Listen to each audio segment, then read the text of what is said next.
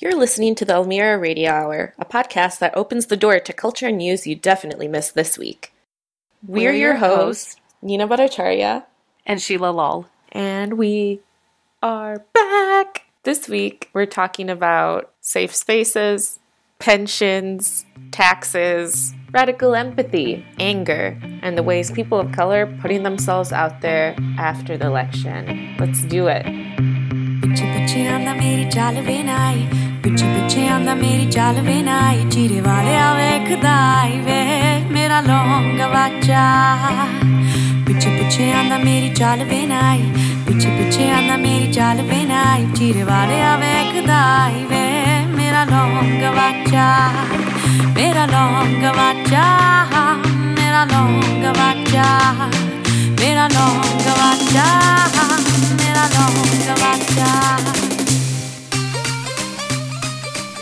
Hey Sheila. So I was doing some holiday shopping today, and there's a trend of candles that are like savory smells combined with like a floral scent, like cucumber and I don't know, honeysuckle or um, basil and brown sugar. And like, I don't know, I'm just making shit up, but Yeah, yeah, but that honestly does sound really nice. yeah.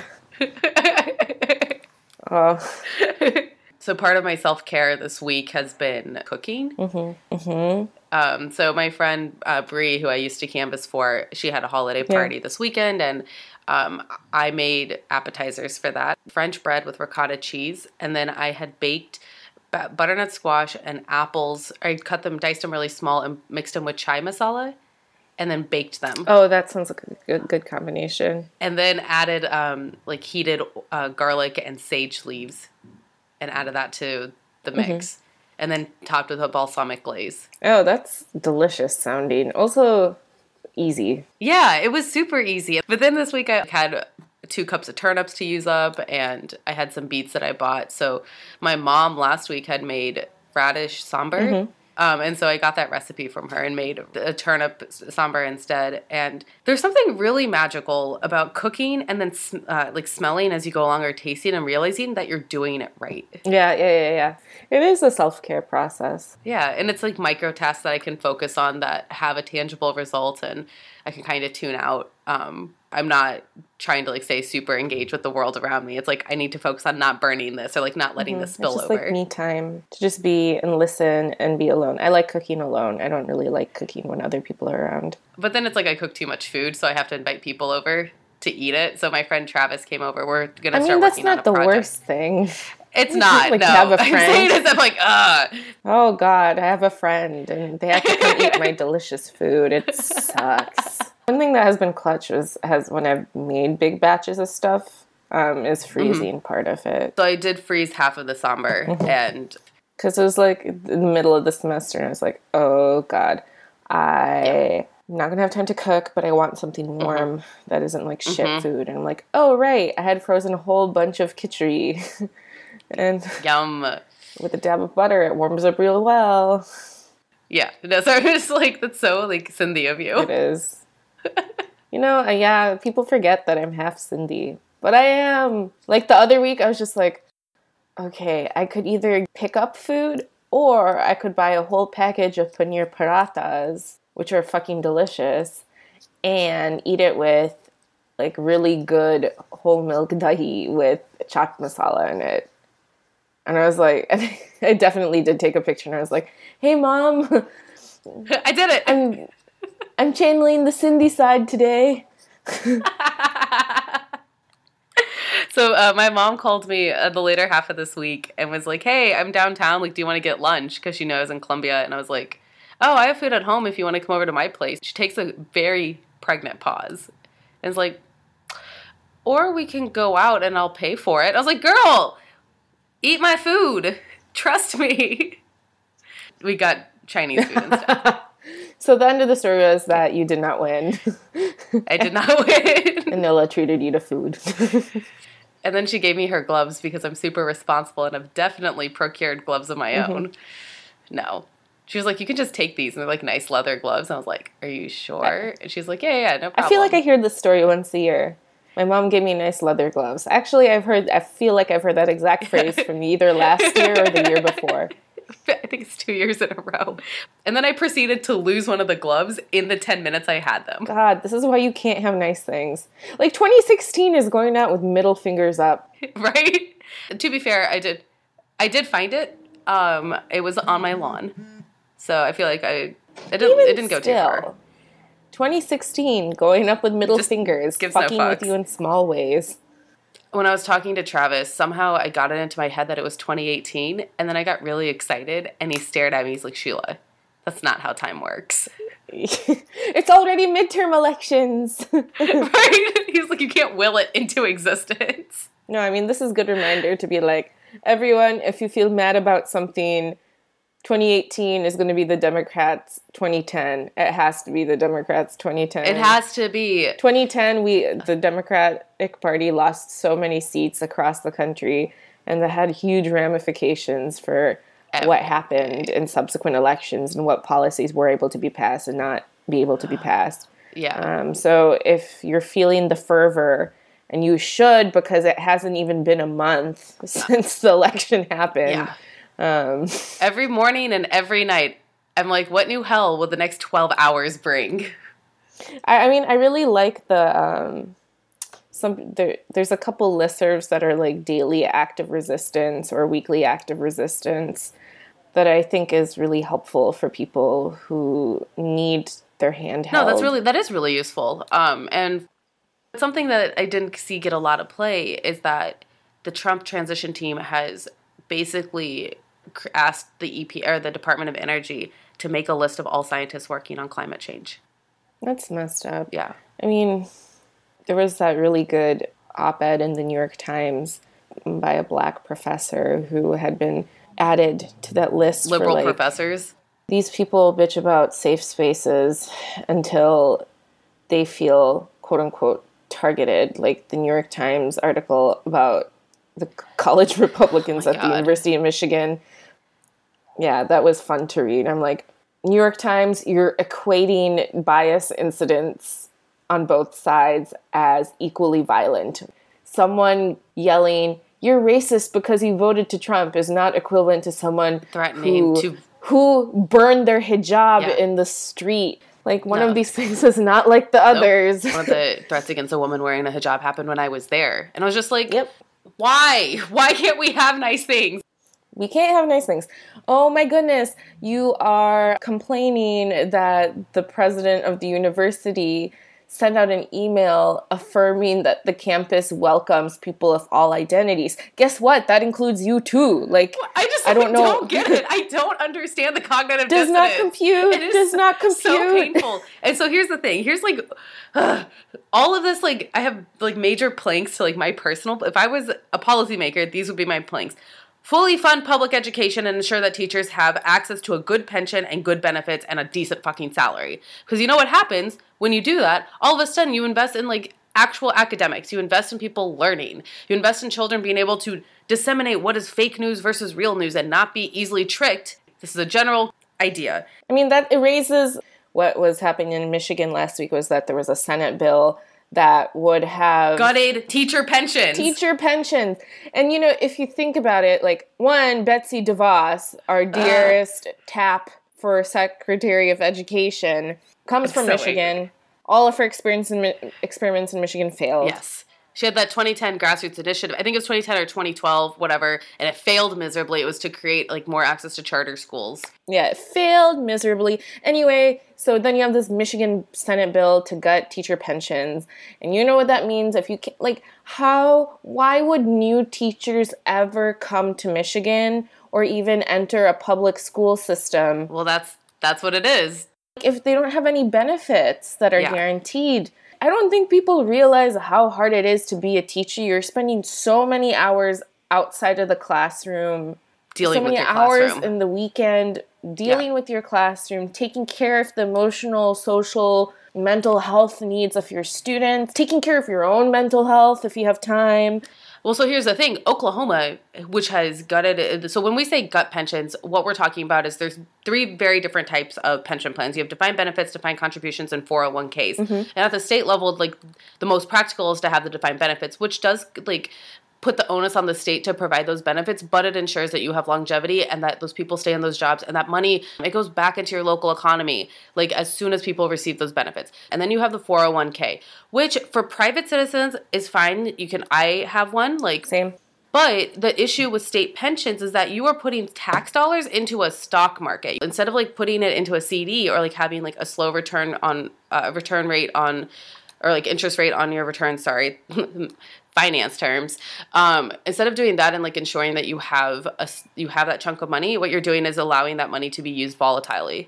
That's a huge problem. And in Oklahoma, they've gone over completely gone over to 401k. They've cut teacher salaries, and teachers are leaving that state what happens to like all the kids in public schools Hope that question was rhetorical because I don't have an answer for that. oh it's definitely rhetorical like i don't know what's gonna happen I, I like I'm losing words again. Like you're articulate when you're angry. I just get flustered when I'm angry.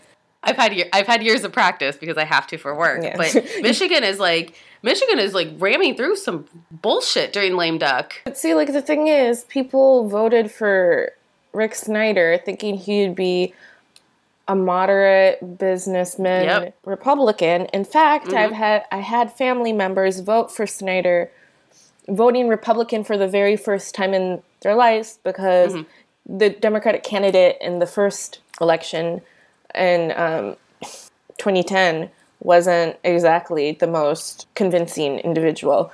And then since then, he's just been sneakily letting these things happen. Like a state court had to order this the state of Michigan to continue shipping clean water to Flint in the Ugh. last two weeks.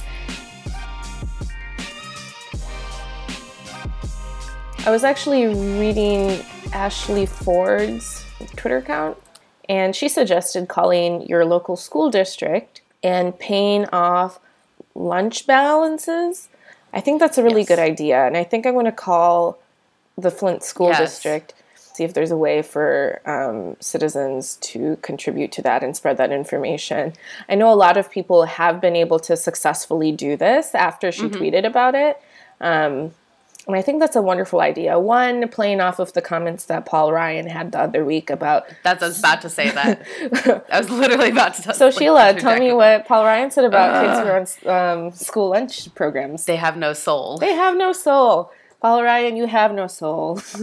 this is so no, no, what irritates me the most about this is this the speaker of the house came out a couple years last year i think saying like his remarks on poverty were were ill-informed and he apologized for them and here he is backtracking and saying that poor people who are relying on a community service which is your school district to provide like nutrients for your kids is soul sucking. It's interesting that agricultural lobbies haven't been up in arms about those comments because guess where all the extra food from dairy lobbies and things like that go to? They go to federally funded lunch programs typically. And granted, it's not always the most nutritionally beneficial meal that comes out of these deals that were made mm-hmm. with the agricultural system, but it does fund access to food for people who do need it. Yeah. I'm always fascinated when there's topics where there's potential for intersectionality on that front, but it doesn't happen. Yeah. Like if you think about it, if you cut federally funded school lunch programs, where is that extra food um, that's not being purchased? it's be wasted or it drives the price mm-hmm, down mm-hmm. And if you and I mean, I'm not so familiar to say like what types of farms or dairy farms are affected. Like if federal funding for lunch programs would be cut, if it's like big commercial Yeah, farms yeah. or smaller folks. But I mean, it, it is something to think about. So it plays back into this idea of like if we dismantle all aspects of public education, then uh, so like here's my thing with public education. The reason that it needs to exist as opposed to having charter schools is because public education theoretically should provide equal access to equitable education. Um, Reveal podcast had a really good episode this in late summer about the impact of charter schools in the Detroit area. Yeah. And it's not just that you take away all these white rich students to charter schools, it's your charter schools aren't regulated. If they receive any sort of state funding, like in Missouri, we're going to have this fight this year, but if they um, receive any sort of state funding? Why isn't there state regulation? On top of that, your public schools, which are defunded because there aren't enough students to go to them, they like have to consolidate and people have to move. Yeah, and also if you're thinking about it, um, from a research perspective, if you're not able to collect externally validated data about student performance or school performance on a variety of different metrics, how are you going to ever see what works, what doesn't work? Like, I totally understand the charter school argument in terms of creating space. It's easier to try innovative pedagogical techniques in a charter school environment than in a public school environment just mm-hmm. because, of how funding and regulations and things are structured and mm-hmm. totally grant that there's some really innovative programming happening within charter schools but the broader point is that it's not accessible to the average student, particularly mm-hmm. students of color. Those innovative programs, usually I'm seeing it's still the same relatively wealthy white demographic. I have Yeah. feelings about feelings about systems like that and they tend to be like pretty rigorously focused on ideas of grit and discipline and things like that.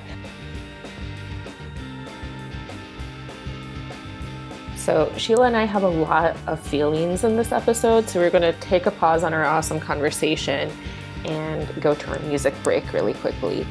I cannot describe how excited I am to finally feature one of our dearest friends of the podcast, the band Doctors and Engineers. They're based out of LA. They describe themselves as psychedelic desi garage punk with a diasporic vibes. And if that description doesn't sell you, I don't know what will.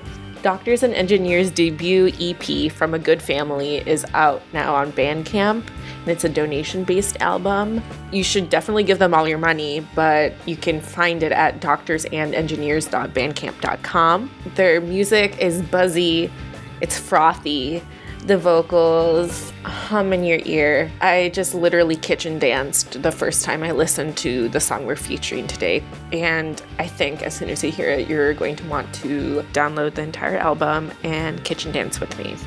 Also, let's just say that they're like the most amazing humans who support radical work on the West Coast and support voices of other people of color. And that's incredible because, you know, Sheila and I firmly believe that art is a part of resistance, even more so. It's an honor to see doctors and engineers at the forefront of building this radical music community. So, Doctors and Engineers, Karle Pyar Karle, The Love Imperative, go check them out. Doctors and Engineers at Doctorsandengineers.bandcamp.com.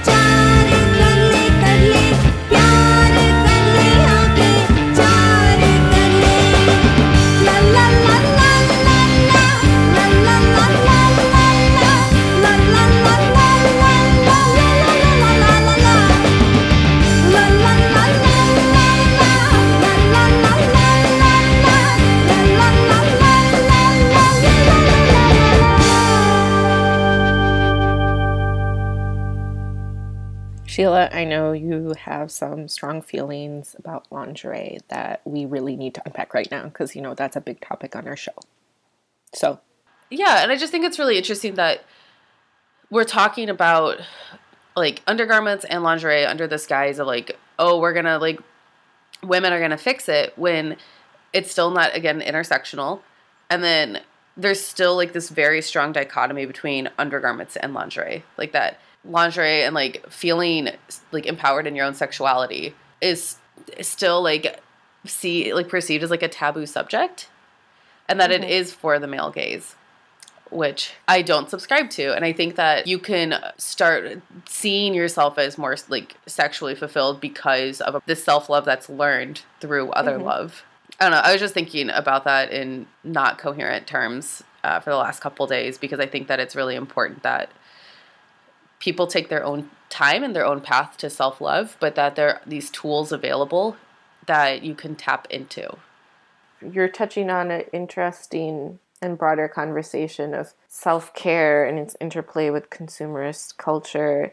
And like, should it be an interplay with consumer culture or not? Um, and the roles that capitalism can play at times. The hairpin, um, in its former iteration, had a whole series about interviewing women about what self care means to them. And there's quite a few that are very thoughtful interrogations of what self care can mean. And the, the idea of self care is also hard. Mm-hmm. Not in the sense though it's hard to take care of yourself. Sometimes self care is paying bills or cooking food or going grocery shopping or making the dentist appointment that you needed to make. Leaving your house to go meet your friends. Hmm. I mean, these are just various things that they might stress you out. Like Yeah. seeing or like the idea of hopping on the phone could be really anxiety inducing for Yeah. people, like to make an appointment or have a hard conversation. But that's part of self care is actually doing that hard work. piggybacking off of that, accepting what self care is for you can be hard mm-hmm. because it doesn't look the same for everybody. And understanding that you can take the time to do it, I think, is also a difficult barrier to breach. I found it's been really helpful to carve out like a half an hour in during my mornings on Tuesdays and Thursdays to just mm-hmm. read a book. Either something that's creatively fulfilling where I copy down excerpts that really speak to me, or something that's just fiction or nonfiction reading for fun. Um, and it feels like I'm investing in myself intellectually and creatively. And that gives me the breathing space to be my best self when I go Yeah, and for me, that's my commute. It's driving 40, 30 to 45 minutes and just listening to a podcast or listening to music, but knowing that it's that time is built for me to just decompress. Self care is also allowing oneself to be angry and not necessarily having to regulate Mm-hmm. one's emotions. Because when um, you suppress emotions, sometimes they come out Yep. stronger later on. Like that's something that we talk a lot about in Vedanta Mm-hmm. or Hinduism, uh, the suppression versus you know sublimation. I am a big proponent Mm. of empathy, but not like empathy in the sense of I should necessarily try to understand why a white voter voted for Trump. The empathy I'm talking about is white people seeking to understand identities outside of their own. You're talking about empathy to deconstruct oppression.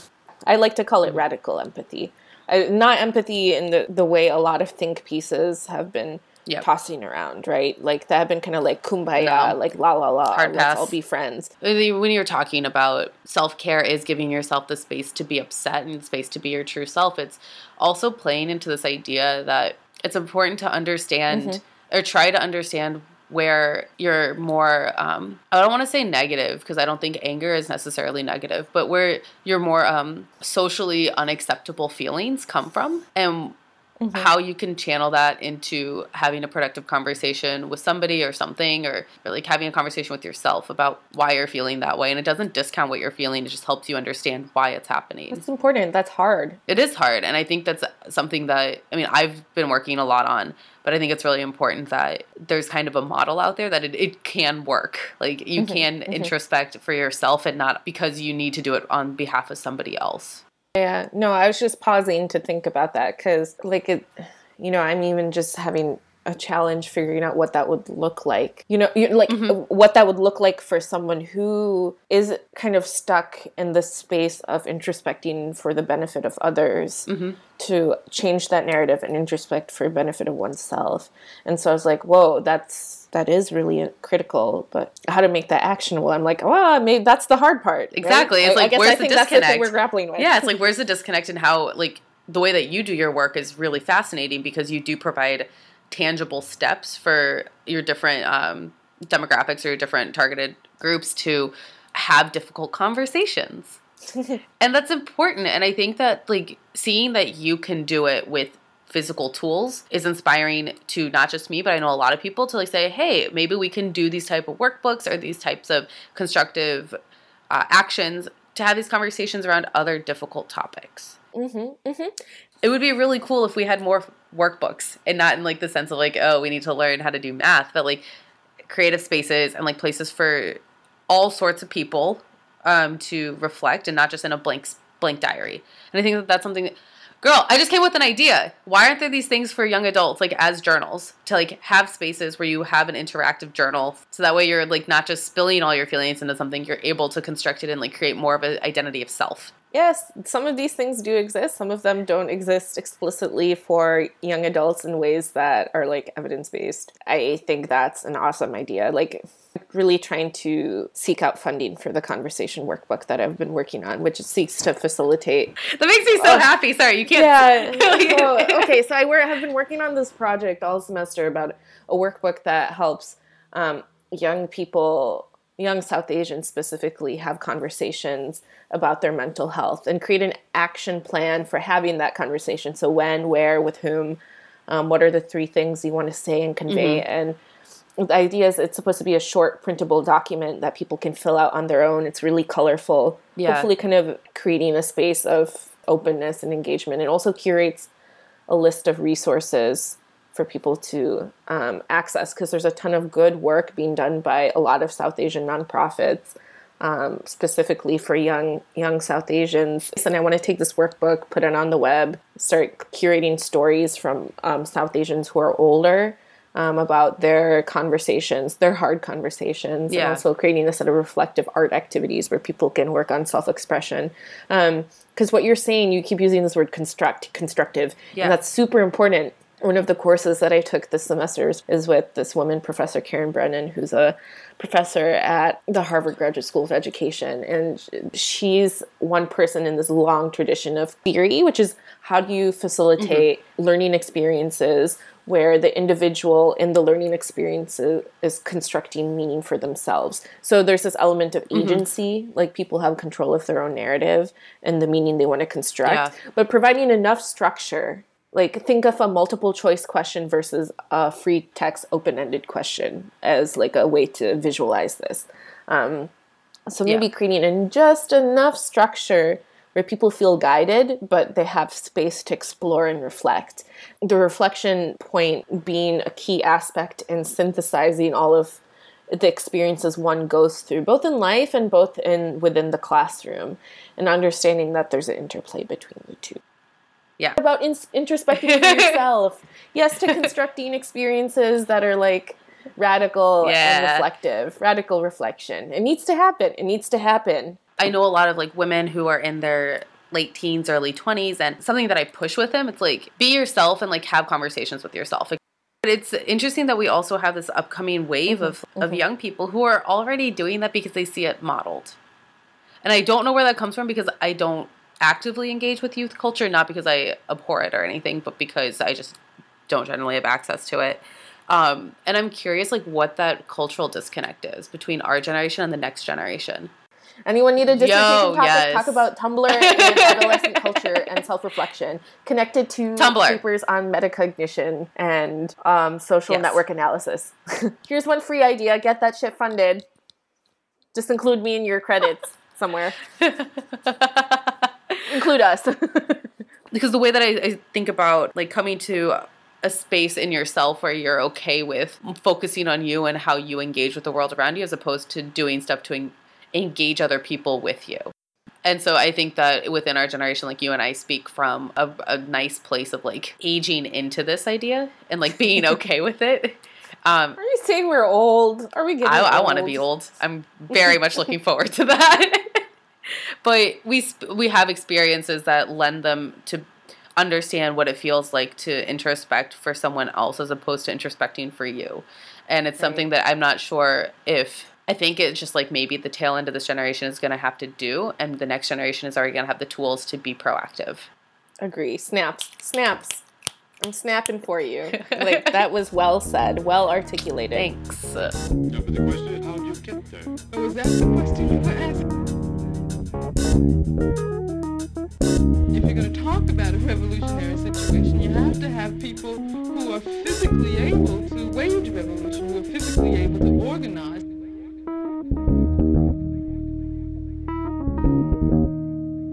Can I read you a quote? That Obviously. also I feel like this is most of our conversations. Sheila, can I read you this thing that I really like? And make everyone else who's listening to this podcast also listen to this quote. But it has to do with introspection, and it has to do with intersect, ex, intersectional fe- feminism, and it also has to do with anger. And it's the most amazing Audre Lorde speech that I've ever read. Give me it. It's called The Uses of Anger Women Responding to Racism. It's from 1981. I will link to it on our site, almiraradio.tumblr.com. Um, so you guys can read the full full thing, but I'm just reading an excerpt. Every woman has a well-stocked arsenal of anger, potentially useful against those oppressions, personal and institutional, which brought that anger into being.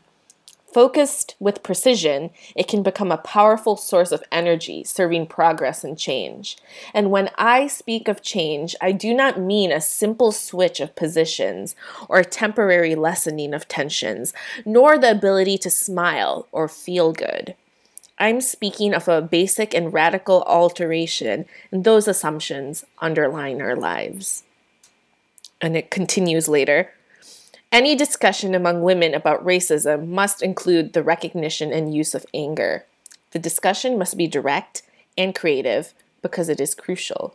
We cannot allow our fear of anger to deflect us nor seduce us into settling for anything less than the hard work of excavating honesty.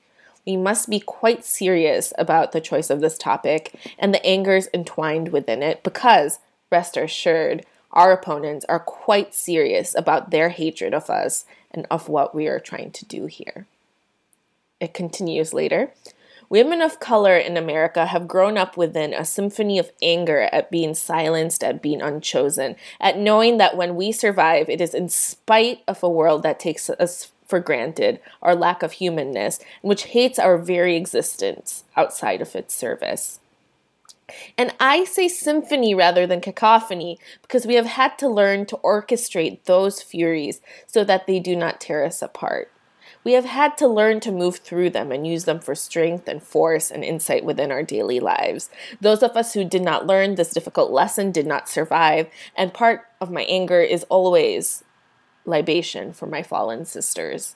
Anger is an appropriate reaction to racist attitudes, as is fury when the actions arising from those attitudes do not change. To those women here who forget the anger of women of color more than their own unscrutinized racist attitudes, I ask Is the anger of women of color more threatening than the woman hatred that tinges all aspects of our lives? It is not anger of other women that will destroy us, but our refusals to stand still, to listen to its rhythms, to learn within it, to move beyond the manner of presentation to the substance, to tap that anger as an important source of empowerment. I cannot hide my anger to spare you guilt, nor hurt, hurt feelings, nor answering anger, for to do so insults and trivializes all our efforts. Guilt is not a response to anger, it is a response to one's own actions or lack of action. If it leads to change, then it can be useful, since it is no longer guilt, but the beginning of knowledge. Yet, all too often, guilt is just another name for impotence, for defensiveness destructive of communication. It becomes a device to protect ignorance and the continuation of things the way they are, the ultimate protection for changelessness. I really, really, really, really appreciate that a lot. No, give me your reflections because I've talked too much. Um, so my immediate reaction is, yes, it's from 1981, but that is exactly how specifically women of color and queer people of color have been operating for much longer than that and continue to operate. Where the reason that we are the pillars of a lot of movements is because we can't afford to feel that impotent guilt. And it's not even like a survival thing, like an individual survival experience. It's how do our communities, people we love, and those we don't even know have the opportunity to survive in a world that doesn't seem to want them. And that's where the anger derives from. It's anger and love in conjunction with each other. Mm-hmm. And the impotent guilt pit bit just like really struck me because as the election results were coming in and like Mm-hmm.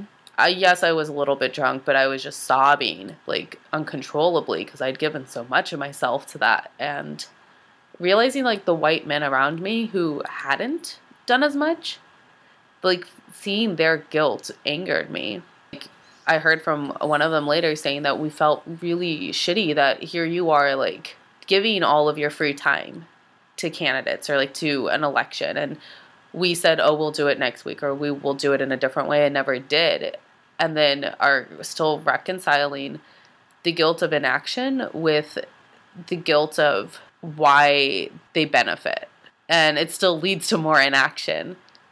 And so while I had my two days of being immobile in my bed after the election, I got back up and went to work, and I felt a a fire in my belly of just let's let's fucking do this. Um, and I know that our progressive agenda is going to get steamrolled in the legislature, but that's not going to stop me from educating people and being a resource for people. And that's part of that anger that women and women of color and queer people of color just have to keep pushing. And it's mm-hmm. not like we're required to. It's just who- who the fuck else is going to do it.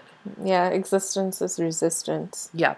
And so like going outside for the first couple days after the election. Yes, I live in like a very liberal town um, and a very little part of that town, but still going outside is tough. And when I'm in Jeff City and I go outside or like I go to the grocery store that has my favorite cookies in a very white rust belt part of Jeff City, my physical being is an act of resistance and is a way of challenging these preconceived notions that people of color are X, Y, and Z. And it's why going into the Capitol this year, I'm actively going to dress up and like lean into my beauty because I want to be a I want to be a disruptor.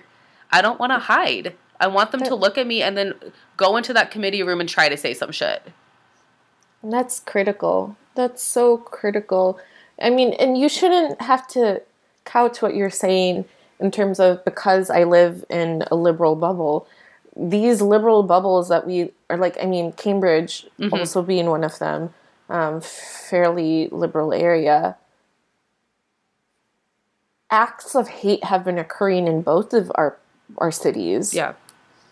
you know like acts of hate have been occurring in you know it- Everywhere. like it, it, it, it's not just it's not just acts of hate are happening in parts of america you know like that we don't know of it's happening in our backyards and places that voted blue you know um, it's even more highlighted in places that voted blue. And like it's been happening in places that voted red as well but um, columbia's been very very lucky that we haven't had anything bad happen yet. Yeah like, yeah i mean like uh, a mosque in the massachusetts area received threatening messages. Yeah, and from what I understand, our mosque has been safe so far, which feels like a, a blessing that like our community is trying to be kind, even if you didn't vote for progress. I flew four times right after the election, and every single time I went to an airport, I was so nervous. Oh, I was so nervous the first time I flew after the like. I was anxious. But t- at least in my experiences in St. Louis, Detroit, SFO, everyone was really nice. yeah, yeah, And I yeah, was just like, what the hell? Where was this after the Patriot Act? Where was this after 9 11? And I was actually really angry at how nice people were. Because it's like, this empathy is now, but it took us having such an extreme political environment for you to do that. It's yeah, yeah. And also, I mean, okay, I also wanted to one response to what you were saying about um, like really emphasizing how visible you will be in your spaces Yeah. is that guys, people of color are doing this across the country even more so than ever. They're doing that work of being visible in their spaces because it matters, but it takes a lot of emotional strength to do that because you're setting yourself up as a target for microaggressions, for actual acts of violence. So just solidarity out with all of the brown and black people out there who are putting themselves out there more so than ever, Mhm. Even if it's at the risk of their own safety. So Well, luckily I am half robot, so not it's not like a whole lot of fortitude. Okay. Yeah. Well, when you're part cyborg, it all makes sense, I guess. I would totally read that book. Brown girl, half robot. Yo. Write it We are giving you all of the ideas for free. for free. We're not even charging you because we're nice people of color. Oh, God. This whole conversation around what does resistance look like is exactly why I want to stay in the Midwest. I know that like it sounds odd that I like oh you want to continue living in a place that actively works to oppress people who look like you or people who you find solidarity with. And it's like yeah, because we can't we can't leave and show them that their bullying worked. And also, there will always be people of color between the coasts. Yes, You know, like, we're as much a part of those communities as anyone else.